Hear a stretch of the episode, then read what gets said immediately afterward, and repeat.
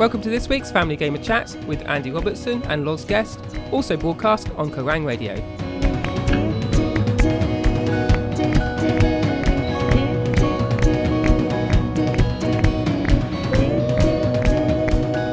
Fella, how are you? I'm good, thanks. How are you, Loz? I'm all right. I was excited this morning because my, my new copy of L.A. Noire, the uh, the much anticipated and highly rated new Rockstar free roaming detective adventure set in is it the 1940s that arrived? That's right. Yes, yes. this is the game that's sort of takes LA Confidential and that world and um, combines it with Grand Theft Auto uh, and lets you run riot. So I'm a little bit jealous. Where's mine?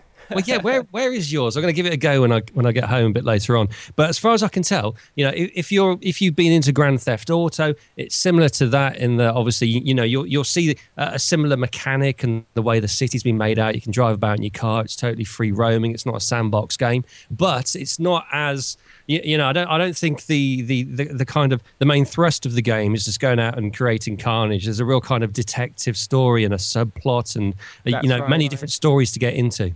Yes, you, you follow this main character Phelps, and you sort of track with him for a while. Um, you know, at previews we've had a quick go at this, um, and you slowly develop and you get an idea of what his career's like. What, you know, what, what it's like being a, a police in LA. Um, but it's not until you get into actually engaging with people and suspects and you start questioning them that you realise there's a lot more going on in this game than there was in Grand Theft Auto. And there's this new motion capture technology they've used to capture expressions. And it's almost uncanny. You almost sort of set up like an actual relationship with these various suspects as you're engaging with them.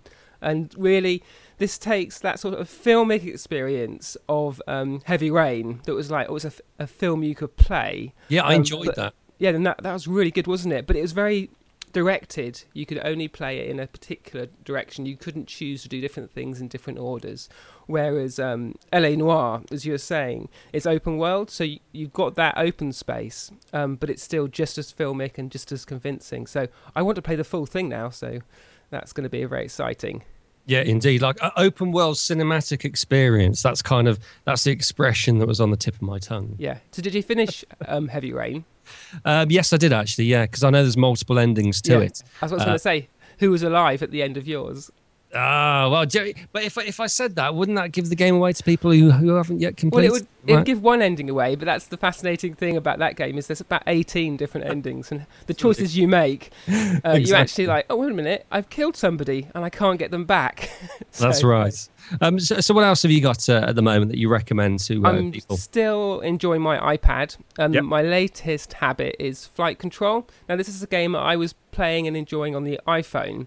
It's quite a small screen on the iPhone, but it still works well. But there's Flight Control HD on the iPad that takes that mechanic of you have all these planes coming into land in an airport and you have to draw their flight pattern so they don't crash with each other.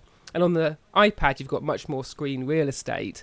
Um, it makes it much more challenging. So I've been playing that, and actually, my wife's been playing it as well. With a bit of a competition going on in our house. Who can land the most planes? Oh right, I see. Bit, it sounds a bit like Tetris, but with planes.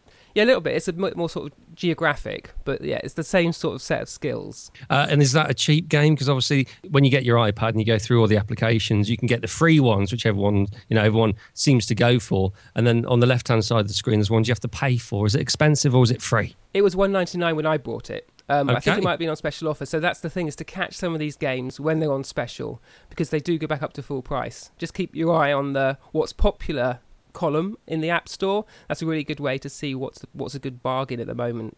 Okay, good advice. Yeah, there was like a weekend special actually, weekend just gone, whereby there was a bunch of games that were usually around about five or six pounds, and they're like for one pound forty nine. Yeah, bargain.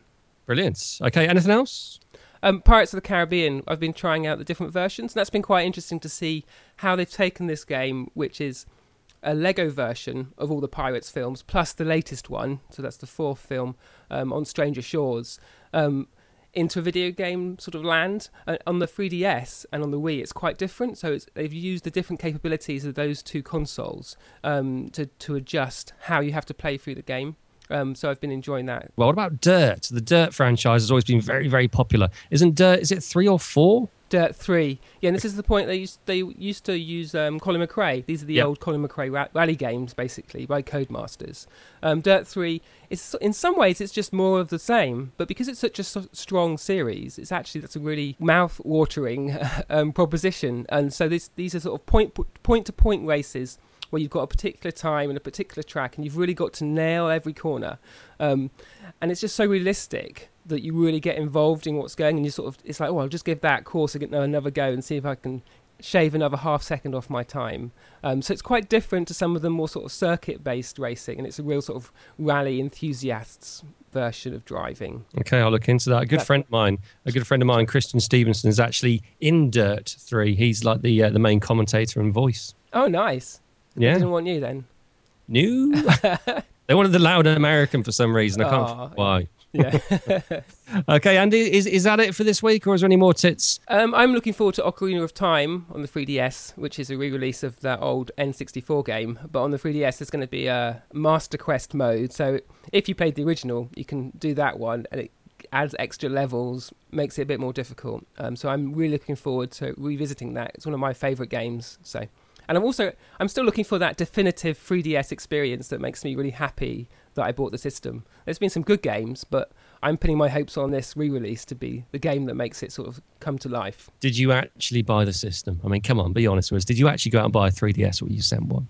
I had one to I had one I had a sample to review, um, but I bought one for my kids. Yeah, I think they they saw mine, and uh, what happened was their DS broke, and it, it was like, well, you might as well get the you know future proof this console, Yeah. Dad. That's what you're always saying. Right. When you buy the new one, then you won't have to upgrade later on. So um, yeah, I did buy one. Look, look at that. Your kids, they listen to what you say and they use it against you. That's right. Yeah, they're quite they're quite canny like that. yeah, yeah, amazing. Okay, Andy, fantastic to talk to you once again. Would you like to uh, just in finishing plug uh, your your website? gamepeople.co.uk. We have different ways of reviewing games. We split them into streams, so we have some reviews that are for people who like to think more deeply about games, some for family, and some which are more creative. So come and check us out. Ace. Thanks, dude. See ya.